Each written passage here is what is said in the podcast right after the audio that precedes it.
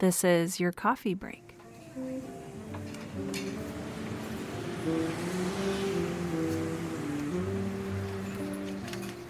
Hey, friends, I'm back again this week, and I have with me a very exciting guest for you. Today we have Andy Chamberlain, who is the, I want to say everything, the producer, the host, the creator of the Creative Writers Toolbelt podcast, which is a really lovely podcast. I had the chance to be on his show um, for his 100th episode, so I encourage you to go listen to that, listen to all of his podcasts. And in the meantime, welcome to the show, Andy. Oh, thank you very much, Sarah. It's great to be here. So, tell me a little bit about why you started podcasting about writing. So, about four years ago, I guess, uh, I was thinking I need to learn more about writing. And I had some writing books, books on writing, which were great. Uh, and there are a few that I really do use quite a lot. Uh, but I enjoyed listening to podcasts. I thought, I'll tell you what, I'll find myself a podcast on writing, on on the craft of writing and I had a look around, and there were there were one or two, um, and uh, there's there's podcasts out there which talk about um, sort of the aspects around not the not the pure craft, but aspects surrounding it, like like right now, uh, mm-hmm. uh, like your podcast. Um, there's other podcasts that that focus perhaps exclusively on marketing. Um, there's a, there are some podcasts which sound like it's a bunch of old guys sitting in a room laughing at each other. Um, and I listened to some of those. I thought I'm not going to learn much from that. So um, and there was one podcast um, that I listened to. I thought actually this is quite good, and then it stopped after about ten episodes or something. So I thought I'll I need if I'm mm. gonna if I'm gonna get this stuff, I need to do it myself. Um, which in some ways was an incredibly arrogant kind of approach. I thought really because what do I know about it? But I thought well I'll tell you what I'll just if if I learn something and it's useful to me, I'll I'll talk about it on my podcast, and the rest of the time I'll just get guests on and they can talk about wise stuff. So, so that's what I did. So this, this was about, as I said, about three and a half years ago. The Creative Writers Toolbelt podcast was born. I thought, well, I'll give, you know, I'll just, I'll do maybe two or three episodes and see how it gets on. Uh, and yeah, as you said, hundred episodes later, it's still going. Well, congrats. Your show is awesome. I love listening to it. It is incredibly inspirational for writers everywhere. And if you're listening to this, please go please well maybe not right now because we're in the middle of talking to you but once once we're done with this episode go check out andy's podcast. I think that you will find it a lovely experience. So you you sort of started into podcasting about writing because you wanted to learn and i think that's a wonderful and pure reason and not arrogant at all. And i would love to hear about some of these valuable lessons that you've learned about writing along the way and I don't know if this is going to be a spoiler alert or not. Andy has a book coming out soon that is, I, I, believe, a companion piece to his Creative Writers Toolbelt podcast called the Creative Writers Toolbelt Handbook. And that's coming out this October? That's right, yes. So um, I'm not sure when your when this podcast is going to be released. So it might already be out. If if you're if this is out after October 2017, then that book is out there. Uh, and you're right, it is called the Creative Writers Toolbelt Handbook, and it's going to be the very best advice and insight that I've had from all of my guests, and I've had about 20 to 25 guests over that time.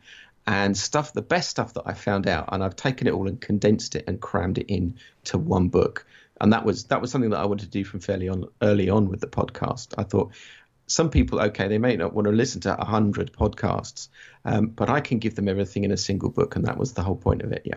I love it. So, I think what I'd like to dig into today in this episode is just some of that wisdom that you've gained. And sure. I can say the same thing with my show. I love talking to people, and I have gotten the most incredible advice and tips and inspiration from the people I've talked to. So, if you wouldn't mind, would you share maybe some of your favorite? I don't know if I should call them tools from the tool belt or uh, what, whatever. You can certainly call them that. Yeah, that's that's a, that's a great way to to put them. Um, and I should say as well, just briefly, it's the fact that it's a tool belt. The, the fact it's called the Creative Writers Tool Belt is very deliberate in that I wanted to give people very practical accessible advice, which hopefully, as much as possible of it, when a writer hears that, that advice, they're able to say, "That makes sense. I can use it straight mm. away." It's kind of it's right there. It's it's I don't have to kind of go and get a toolbox. I don't have to go anywhere. It's on my tool belt. I can just use it almost subconsciously straight away. Uh, and one of the examples that springs to mind, which for me was like, yeah, I think this is how it works. I I I look at different areas of writing in the podcast, and one of them is setting. Mm. So setting, world building, that kind of stuff. And I think that there are two fundamental things to bear in mind with setting, and that is that a setting has to be credible and immersive. And that I talk quite a lot in the podcast about those two things. And what I mean by that is the setting has to be believable in the sense that the writer, perhaps subconscious, the, the reader subconsciously thinks, I believe it. I believe this this place that you've created, perhaps a historical setting, it could be a fantasy setting, um, it could be a romance setting, whatever it is. In, in, a sense, it doesn't matter. The, the reader says, I believe in it it's it's credible. It's not necessarily true, but mm. it's hmm. credible. So I'll and I, I I like to think of that as like it's a chair. The readers looked at this chair and thought, I can trust myself with that chair. I can sit on it.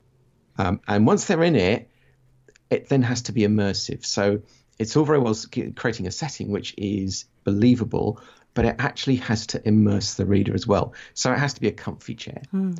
It can't be a kind of really saggy old sofa that's just going to fall apart as soon as they sit in it. But it doesn't want to be a really hard, uncomfortable chair either. It has to be just. I mean, this is sounding a bit like Goldilocks almost. It?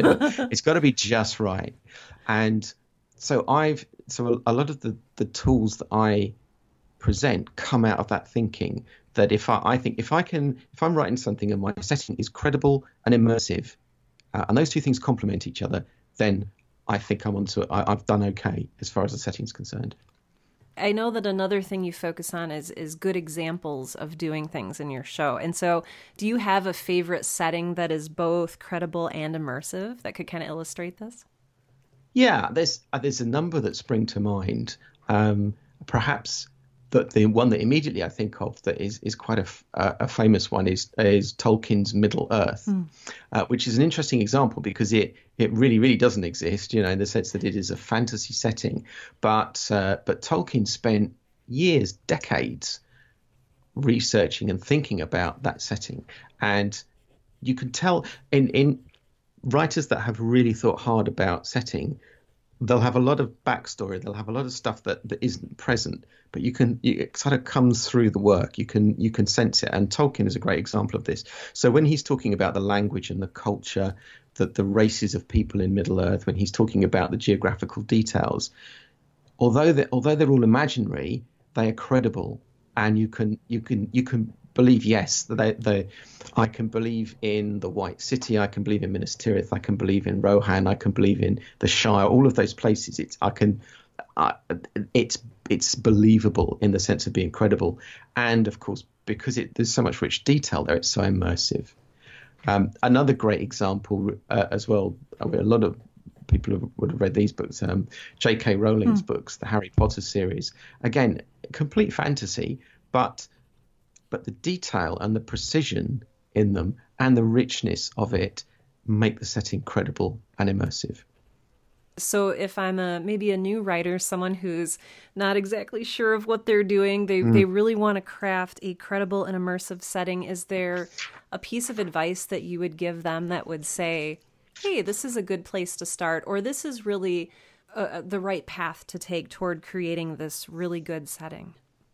So um, probably the, the best bit of advice is one I just slightly hinted at just now. Um, credible settings have precision, mm. I think, and they also have a lot of sensory detail. So it's, for example, it's one thing if if you you're you're creating your environment as a writer and you say, okay, there is this village in the valley. Let's say it's a village, it's in a valley. Now, that is not enough detail in itself to create a credible setting. If you are writing a story about some little village in a valley, then you need to talk about things like the the material the buildings are made of, um, what uh, what what's the surrounding terrain like? What does it what does it look like? I use a phrase in in in my podcast, and I'm going to use it again and again in the book, which is all these things need to be sparse and specific. So I don't think you should give a awful lot of detail in stories to, around setting and this would be true of character detail as well. Mm-hmm. But you have to be very specific. So, and part of that as well is using all of the senses. So, if you walk into that village in the valley, then describe. If somebody was visiting, you would describe um, the color of the earth under their shoes, the the smell perhaps of, of there may be some some fires going on. There may be uh, there may be it may be the smell of smoke. It may be the smell of animals. It may be some other smell. Um, there may be a tree with some fruit on it. What is that? What is that fruit? What does it look like? What color is it? What does it taste like if you if you pull one of the fruits off that tree? So there's these two areas, and, and they, they, would be tools on the tool belt. I, I think certainly for setting and for other dimensions, which is be very specific and use the senses. Mm. Because if you can do that, and you can get the balance right with those things, then you've it helps people to believe something if it's very specific, and it helps them to be immersed in it if all of their senses are engaged. Oh, I would agree with that so much. I remember one of the things uh, when you and I recorded the hundredth episode for your show. Um, we we kind of thought we would have a, a, really nice debate and maybe disagree on a lot of points, but I think for the most part, we're, we're just like, well, I agree with you, so I guess let's move on. So I, I I, I love what you say, and and I just I agree with that so much. The word I want to focus on here is balance. You said the word balance, and mm. I think that that's a very it's a very uh, important word here, and it's also very difficult to achieve. It's very easy. I think it's maybe even easier to go overboard uh, with the sensory detail and to say, well, I need to say what color everyone's hair is, and I need to say yes. what kind of fruit is on every tree. Yeah. But when you say that uh, balancing the specific and the sparse uh, with that richness, uh, that's so wonderful. I know J.K. Rowling does a wonderful job of that by drawing your attention and, and having you focus on just one or two details that are very bright mm. and very clear and very yes. rich. Some of my yes. favorite writers do that, and that is how that really cements the scene in my mind, at least. Um, yeah, so my gosh. So I'm just basically I'm just saying yes, I agree with you so much. Good. Well, we we, we I, I do remember when we did that uh, when we had our conversation. Um, eventually, we found something that we disagreed on, didn't we? Which was quite amusing. But most of the time, we were kind of on the same like, page yep. with this stuff. Yeah. So um, that that is incredibly wonderful, and it's it's also like you said, it's great for characters. So if you have a character with an unusual color of hair, or maybe they they just have something, maybe a scar on their face that you can focus on, mm. it identifies that character. It helps calls them to mind. It hammers home maybe an aspect of their personality that you want to hammer home. Um, but those wonderful, sparse, specific yet rich details are so crucial. So, so you focus on a lot of different aspects. So we, we talked a little bit about setting, and I know you have a number of other aspects you like to mm. discuss. Mm. Absolutely, yes. And um, we could be here for a long time, actually. so don't encourage me too much. We mentioned character then. Um, and character is another dimension where uh, I have some particular ideas about how character should be presented. I think there are, so for example, I think there are two fundamental requirements for character. One of them is, and it's slightly easier to comprehend, I think. One of them is based on some advice that I got from from a lady called Jeanne Cavelos, who is a, a creative writing tutor, um, and she says she she she's seen a lot of work, particularly from newer writers, and she says that the biggest issue that that writers who are just starting out have in terms of character certainly is that they don't give their protagonists a goal. They don't give the protagonist something mm. to strive for. So one of the two key factors particularly for the principals in, in your cast, and especially for a protagonist, is that I, I say that is that they have goal, motivation, and passion. So I split it into those three categories, where goal is is a very simple eh, simple in the sense of easily understood might be difficult the goal but it's simple to to actually say yeah i could see what that goal is if you're frodo baggins your your goal is to destroy the ring mm. okay so it's easy to say and everybody can understand it but it's quite a difficult goal um, but you underneath that, a good character will have motivation. So you then ask the question, why? Why does your character want to do this? Why does Frodo Baggins want to destroy the ring? Because he wants to defeat Sauron. Um, and I think you for, for a lot of stories, particularly classically told stories, you can do the same thing. You could say, what is the protagonist's goal? And it's essential, in fact, that you do that, I think, when you're creating a character in the context of a story. Mm and then behind that you've got passion. So which is almost like asking the, another a more a deeper question. So, for example, in the the kind of Frodo one, why would Frodo want to overcome Sauron? Why does he want to defeat Sauron?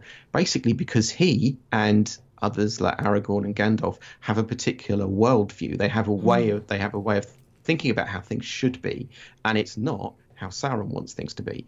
So that when you get down to that level, you then have an explanation for why there's going to be a conflict and why there is going to be a, a, a, clash, which again, most of the great stories, most of the great world stories have that clash.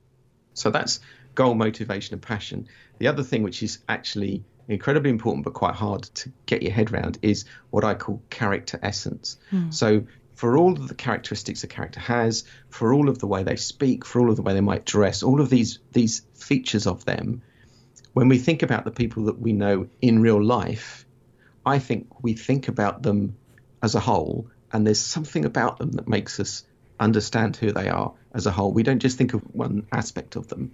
We think about there's some things which come together, and we think, yes, I know who Andy is, I know who Sarah is, I know who Bob or Fred or Doris are. I, there's an essence that they have, and brilliant characters, well presented characters, have that essence. And it's hard, but that's that's the, that's our goal as writers is to create the character essence which readers will will recognize and they'll say, yeah, I, I know who that character is, and also give that character the goal, motivation, and passion they need. And if you can get those two areas, then you're well on the way to creating a great character. Amen to that. Yes. that is so true. And you, you kind of have form and function here. And I think that's mm. Goal, motivation, and passion. I think those are, like you said, fairly easily understood. But boy, mm. creating, or maybe the better word is developing that character essence. Where would you even start? Would you start something like that with tropes like, oh, this is the you know, uh, bandit with a heart of gold, or you know, do, you, do where do you begin with that even? there are, I think, a number of ways into it. And so some people achieve this by sitting their character down, as it were, and talking to them and asking them lots of questions. And I think that's a way. That's a that's a perfectly legitimate strategy for creating a character, uh, so long as when you ask those questions, the character gains a coherence in your mm. mind. Uh, the character becomes somebody who you think now I now I understand, and I think particularly when we when we start out as writers, one sign that we've got this is if you have a cast of characters in your story, and one of them who you thought was maybe a, a, more minor character suddenly butts into the story and is all over the place that character you've you've got their essence mm. that will that will be the reason why because because there's something fundamentally they have become a coherent person somehow um, so you can have all of these things like characteristics and, and you can do all those things, but the danger is you get almost a kind of pick and mix mm-hmm. non-character. All you've got is just a bunch of, of, of stuff. It's it's when in your mind you think, oh, I'm beginning to understand who this person is. Um, that's when you've got it. And no, it's not easy. Uh, and as I said, it's it, it just takes it takes hard work, and it could be sometimes, um, you know, as you said, it could be the bandit with the heart of gold, or, or whatever that little comment you made was. That might be enough for you to just get the basic essence, the true essence of the character, and then you can build all the other stuff around them, all of the other traits and characteristics and habits and the way they dress and whatever else around that, and, and yeah, there's no easy, there isn't an easy way. There are ways to it, but there isn't an, a very easy way. And that's why writing is hard work. Well, one mm. of the mm. reasons. That's one of the many reasons why writing is hard work. So if you don't really want to write, don't do. Yeah, don't. um, one of the one of the things I do talk about in, uh, or we'll be talking about in the handbook is to, to help get that ca- grip on that character essence is um, to give the character integrity. So it's really important. This doesn't mean they're in, give them integrity and that they're decent, upright citizens and they're all you know kind to animals and they're all, always nice how they react and behave and how they interact with other people, that should have a consistency about it. That helps to create the character essence. Yes. It's one thing to have a, an outstanding like physical characteristic or you know that detail mm. that you focus on. It's quite mm-hmm. another thing to feel like you know someone and to know someone you need to understand them and to understand them they need to be consistent. I love that you used that Yes. word. And not that Yes. doesn't like you said that doesn't mean boring, but it just means Nope. they need to have a personality and you need to understand how they will act and react. I love that. That's a wonderful way of putting that. I've had to learn this stuff myself. So uh, I, I, I promised myself when I started the podcast that I wouldn't say anything in the podcast that I had that didn't make sense to me and that I hadn't used and tried myself. Um, so there's no point in like there's a there's a whole bunch of, of books on creative writing and they seem very worthy but actually it doesn't matter what's in them. If as a writer you come to them and it doesn't make sense it doesn't click with you and it, and it doesn't make sense in your heart i can't think of a better way to, to, to say it then it's then it's no good. It's it's no it's, it's not going to work. Um, so it has to the, the advice has to connect with you so for me I, I put all the stuff i hear through a filter of yeah does this does this make sense to me? Or do i believe in it? If i don't then i won't say it. Is there now I'm just curious, is there a piece of advice that you received that you're like, yeah, no, that's that that doesn't ring true for me? Well, one of the things that I am wary of, and this comes back to creating characters, um, some people will advocate that you can almost take a, a selection, like like a kind of lucky dip bag of characteristics, and if you pull out four or five of those things, then you've created a character. Well, well, no, you haven't actually created a character. What you've done is you have done, you've got, as I said earlier, a pick and mix of stuff. Um, it may be that you pick stuff out and in your head you create a character. It, it they all somehow come together. That alchemy works, but it doesn't. There's no guarantee of it. Uh, And actually, if you, it's very hard if you think. Uh, oh, like every writer's done this. You think you've got a character, but and you try and write a story with them, and you haven't got a character. What you've got is a bunch of characteristics, and the story doesn't work. The story doesn't work because you haven't actually populated it with a person uh, and it and then it and it and it doesn't work. So so that's a piece of advice that I would. There's there's nothing wrong with having lists of characteristics and all that stuff, but generally I think you need to have the essence as a foundation and the motivation and goal as well as foundations first. Agree. And going back to that motivation and goal, I, I noticed as a beginning writer, my biggest, uh, the biggest flaw, well, one of the biggest flaws in what I was writing was I was creating characters who didn't take action. They were merely reacting to things that were going on around them. And I, I think that is the mark of an immature writer. And I, I think most of us do start out that way.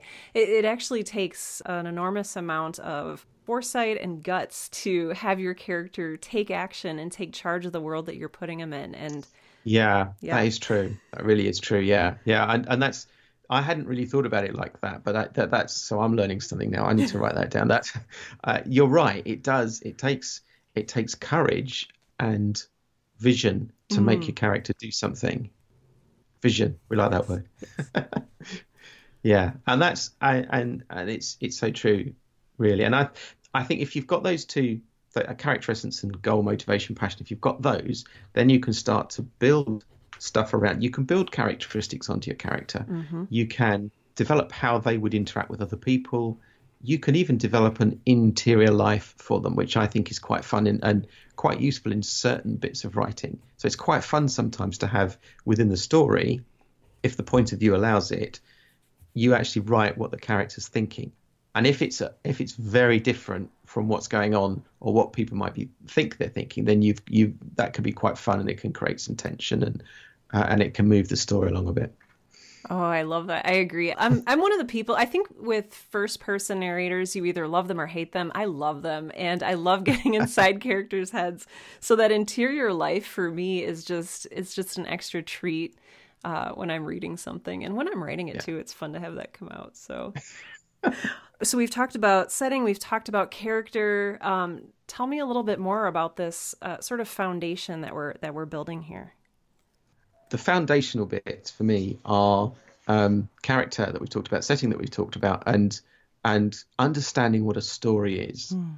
And my my approach to understanding what a story is is uh, self-confessedly very traditional. So there are different models of story and different formats that stories take, uh, and and there are some brilliant stories across all of those formats. But when I looked at stories, I looked at the the really great stories um, that have stood the test of time and also from different parts of the world. So one of the things I, I'm going to be talking about in my book is I think I give two or three examples of stories that are very old, thousands of years old, and they they have been created in completely different parts of the world uh, by people who would have had no contact with each other. And yet those stories, when you look at them, have a lot of similarities. So uh, for me, there is I think of stories in six stages, and the, the, stories I've looked at have those stages. So, a story starts with setting the scene. It starts with presenting an environment um, and saying, right, this is how we're going to start, guys. This this this place here, and uh, quite often that environment has got something unsatisfactory in it.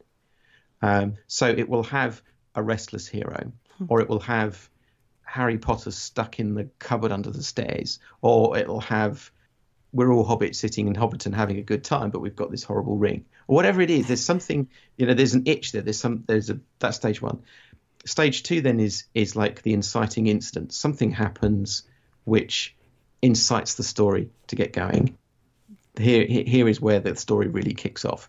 Um, stage three then is what I call the momentum stage, which is where the engine of the story gets going. The the people may may start to come towards each other in terms of conflict. Characters are developed, the story is developed, the setting is developed, and then you move to uh, the stage stage four, which is the crisis stage. And the word crisis has Greek roots, so it's it's an ancient Greek word, and it, it speaks of there being a decision, hmm. which I think is a great way to think of that word. So it's not crisis in this in the sense of something terrible has happened. It's crisis in the sense of all of the characters have to make a decision which way are they going to go?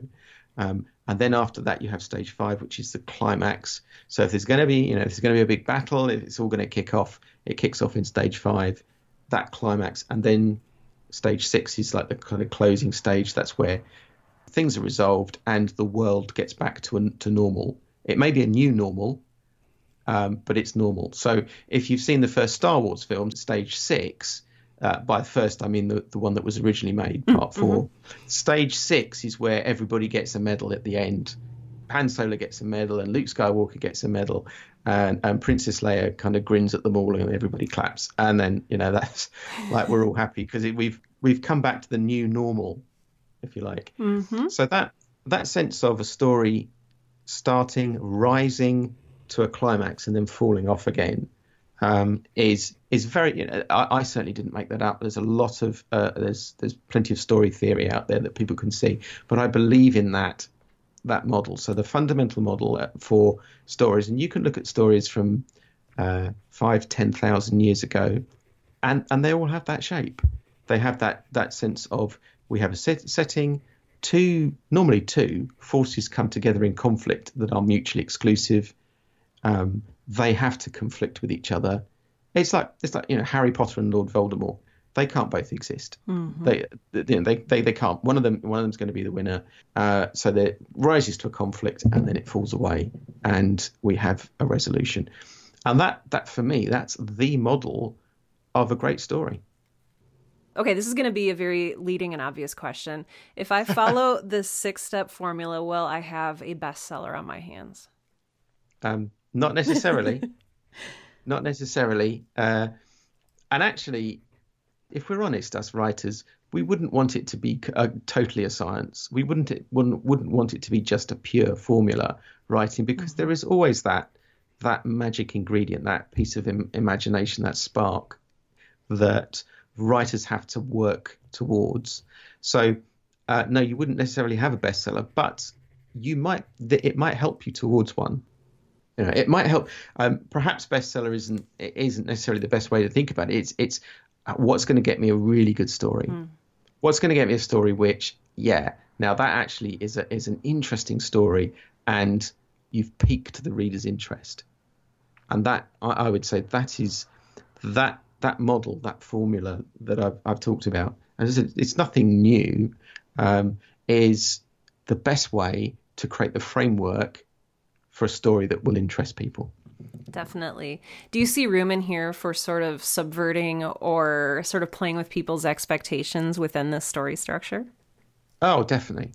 That is that's the best leading question you've asked me. Actually, that one, just right there. Tell Absolutely. me more. So, um, one of the things that I, I, have talked about, and again I'll talk about this in the book, is is genre, and writers have a bit of a love hate relationship with genre in that um, most of the writers I know, when they write something, they say, well, it's sort of in this genre, you know, it's sort of fantasy, but it's also romance, but it's also a bit of paranormal, but there's horror in it, and then or whatever it is. Actually, it's historical as well, whatever. So no writer really likes to be pigeonholed, but hmm. booksellers and publishers like genre so that they can say to the public, so their marketing people can hang a label on it, so that hmm. bookstores know where to put the book. Yeah, it is paranormal romance, or it is fantasy, or it is historical fiction, or whatever it is.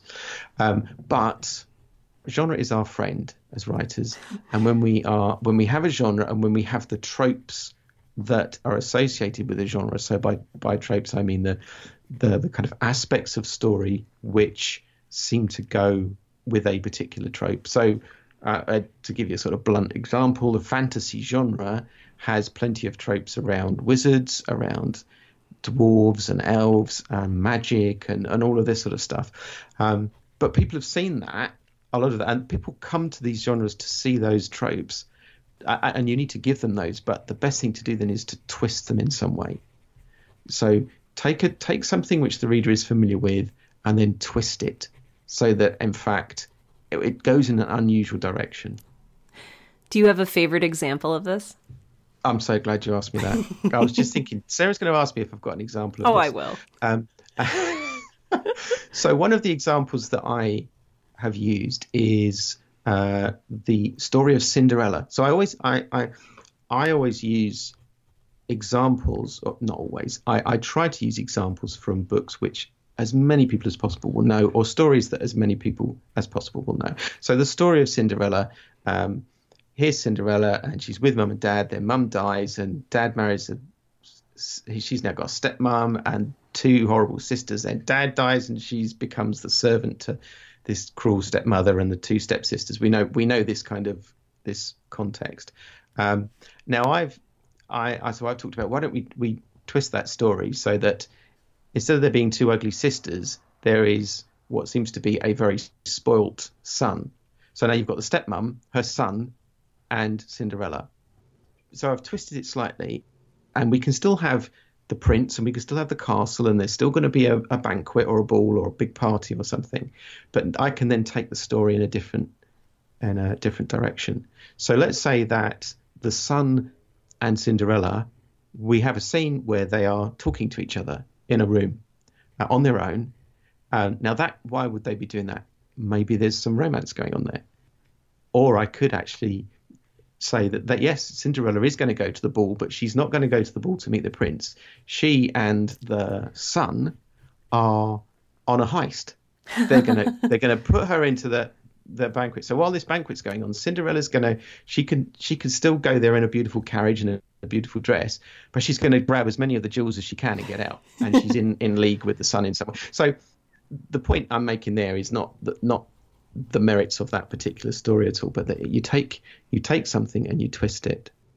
When the damsel in distress needs to be rescued by uh, the knight on the horse, um, we twist that. So in fact, you know, it's the damsel in dis- it's it's the lady on the horse who rescues the prince, or the lady doesn't want to be rescued because actually she the dragon is her pet, or whatever.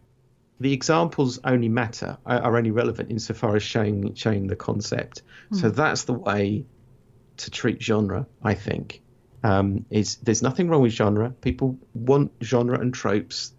Readers want to see those things, but they want to see a different treatment of mm. them. And mm. that's so you twist that trope in some way to intrigue the readers, and they then think, "Oh well, where's this going to go now?" Yes, I love it. I love it, and and it's one of the most fun things. Is as someone who reads a lot and somebody who loves being surprised, I I adore it when writers are able to mm. twist something outside of my expectation. It just it just brings me so much more delight in what I'm reading. Um, so I just as a reader and as a writer, it's just fun to play around with that stuff. It's, I kind of love where you're fun. going with this. Right. Yeah. Yeah, it should be fun, and it should. It's great as a writer when you think you have an idea and you think, "Hey, that's quite that's quite good," you know. I won't brag about it, but that's a pretty good idea. and then you, you know you're onto a winner there, and it's fun. It makes writing fun, and it makes reading it fun as well. So I'm curious. So you've written a, a nonfiction book. You've written the Creative Writer's Toolbelt Handbook. Yes. Um, but but you also talk about uh, loving writing. Do you love fiction? Do you write fiction? Do you write other things as well? I'm very curious. Um, I have written other things. Uh, I've I've written fiction, um, and I've also been a ghostwriter. So I've done a number of projects where I've written other people's stories for them, and quite a lot of these tools I'm talking about will apply in that context. If, if you're if you're if you're writing autobiography, or you are writing somebody's biography, you're writing the story of a family member or whatever, all these things still apply. Um, I've written some short science fiction stories, which have been great fun to write. And um, with hindsight, I think what I've been doing with those is practicing some of these things mm. that I'm talking about with you. Um, to be honest with you, though, the last three or four years, because I've been working on the podcast and because I have been, I was working on quite a large um, ghostwriting project with somebody and now I'm writing the book for the podcast. So probably in the last three or four years, I haven't really written much fiction. So once this book is out, and perhaps anybody hearing this, the book is now out. um, hopefully, hopefully, I'm now writing some fiction. I've got an idea that I've been working on for far too long that I need to get on on with. Really. Yes. Yes. yes. Write that. Yes. I, I hope so. Also, I didn't know you did ghostwriting. I, I do that too. Yeah. Yeah, yeah, I did. I have done quite a bit of that. Yes, oh, um, oh, and it's it's great fun, but it's really, as you know, I think it, it's really hard work. Yes. um, to really faithfully represent somebody's story and their voice, and to capture something of their life and present it without getting in the getting in. The, that's the art with mm-hmm. a, with a ghostwriter. You don't get in the way. You're mm-hmm. just presenting the stuff. Um, that can be quite hard work. Oh, absolutely, absolutely. What's your favorite thing about writing? Ah, my favorite thing about writing is that moment where you've had a session writing stuff and you come away and you think, actually, that's pretty good. Hmm. I'm quite happy with what I've written there. I'm quite, I feel like I've done some good work and I've written something that I'm reasonably pleased with. Um, and I, that can come even with really being pleased with creating a, char- a character that's got that character essence that we were talking about. Mm-hmm. Creating a character and thinking, yeah, I understand who that character is. That's a great feeling, I think. Or, uh, you know, that yeah, just that sense that yeah, I've done some good work. I mean, we're paranoid creatures as writers, so it doesn't happen very often. But um, yeah, for me, that's that's like yeah, that's a good moment. I love that too. I love that. Just I don't know. There's just something very heady about the act of creation. That's just yeah, mm, I absolutely gosh, yeah. love that. Yeah. The other question, well, I have I have two mm. more. One of the things that you touched on earlier, and if you don't remember, that's fine. Um, you mentioned the word spark, and it's when we were talking about story structure. You said, you know, we have these sort of uh, the the six different sort of steps of a good story mm. structure, mm. but really, what makes it good is that spark, that plot that you that you throw in there. Can you tell us a little bit more what you mean by that? Many stories have probably all of the stories of the kind that I'm talking about have some fundamental principle or some fundamental thing around which they turn. And it's usually, I think, an expression of the conflict that's going on. So, again, to come back to Tolkien and the Lord of the Rings, um, the whole thing, there's a lot goes on in, in, in that epic story, but it really does turn on the fate of the ring hmm. and what happens to the ring. And finding that finding that that core of the story I suppose you could almost call it the story essence. I wouldn't necessarily call it that but it's if there's a character essence it's like the essence of the hmm. story. What is this? It's answering what is perhaps the most difficult question that you can ask a writer which is what is your story about? Yeah. Because that can that has so many answers at so many levels that question that uh, it's actually really one, one of the things I, I talk about, and again, I've I've borrowed this from from other people. It's a great exercise to say, in 15 words, what's your story about, or in 50 words, what is your story about? Really, what is it about? And and thinking about that, and if you can get to an answer to that, then you've probably got what what that spark is, that thing around which the whole story turns. I love that, especially as just an exercise. Maybe as you're sort of looking at your screen in despair, maybe it will help sort of okay, what is this really about? And it helps Yeah, distill yeah. down, yes, into its into its essence, like you said. Oh, this is awesome. My last question for you Yeah. is if people are interested in buying your book, if they're interested in listening to the Creative Writers Tool Belt podcast, if they're interested in finding you online, what do they do and where do they go? Um, so if if anyone is interested in finding out about the podcast, uh, all they've got to do is is put uh, the Creative Writers Toolbelt into their search engine, and it'll pop up. It's on iTunes. It's on all of the kind of usual major um, podcast managers. So it's it's out there, relatively easy to find. I'd say. Assuming this podcast has gone out after October, and assuming I got the book published, um, It'll be available on Amazon. I imagine if you just put the Creative Writers Toolbelt Handbook into search engine, you'll find it. Uh, there'll be a link on my website to it as well. It will be available as an ebook or in print as a paperback. Um, so, yeah, you could go to my uh, website, which is andrewjchamberlain.com, uh, and I will have got my act together by now, I hope, and got, got a link to the book there. Wonderful. That's andrewjchamberlain.com. And I will That's make it. sure that I link to that in the show notes for today's Okay, episode. thank you. Yes. Um, Cool. Gosh, this has been such. A, I, I just feel like I could talk to you all day about writing, and it would just, like you said, never end. And so, Yeah, I could go on. Thank you for your time today. This has been wonderful. Listeners, please do check out the Creative Writers Tool Belt podcast and handbook. Um, both should be out by the time this episode airs. Andy, thank you again for your time and You're all of the welcome. learning you've done. Oh, gosh. Well, thank you.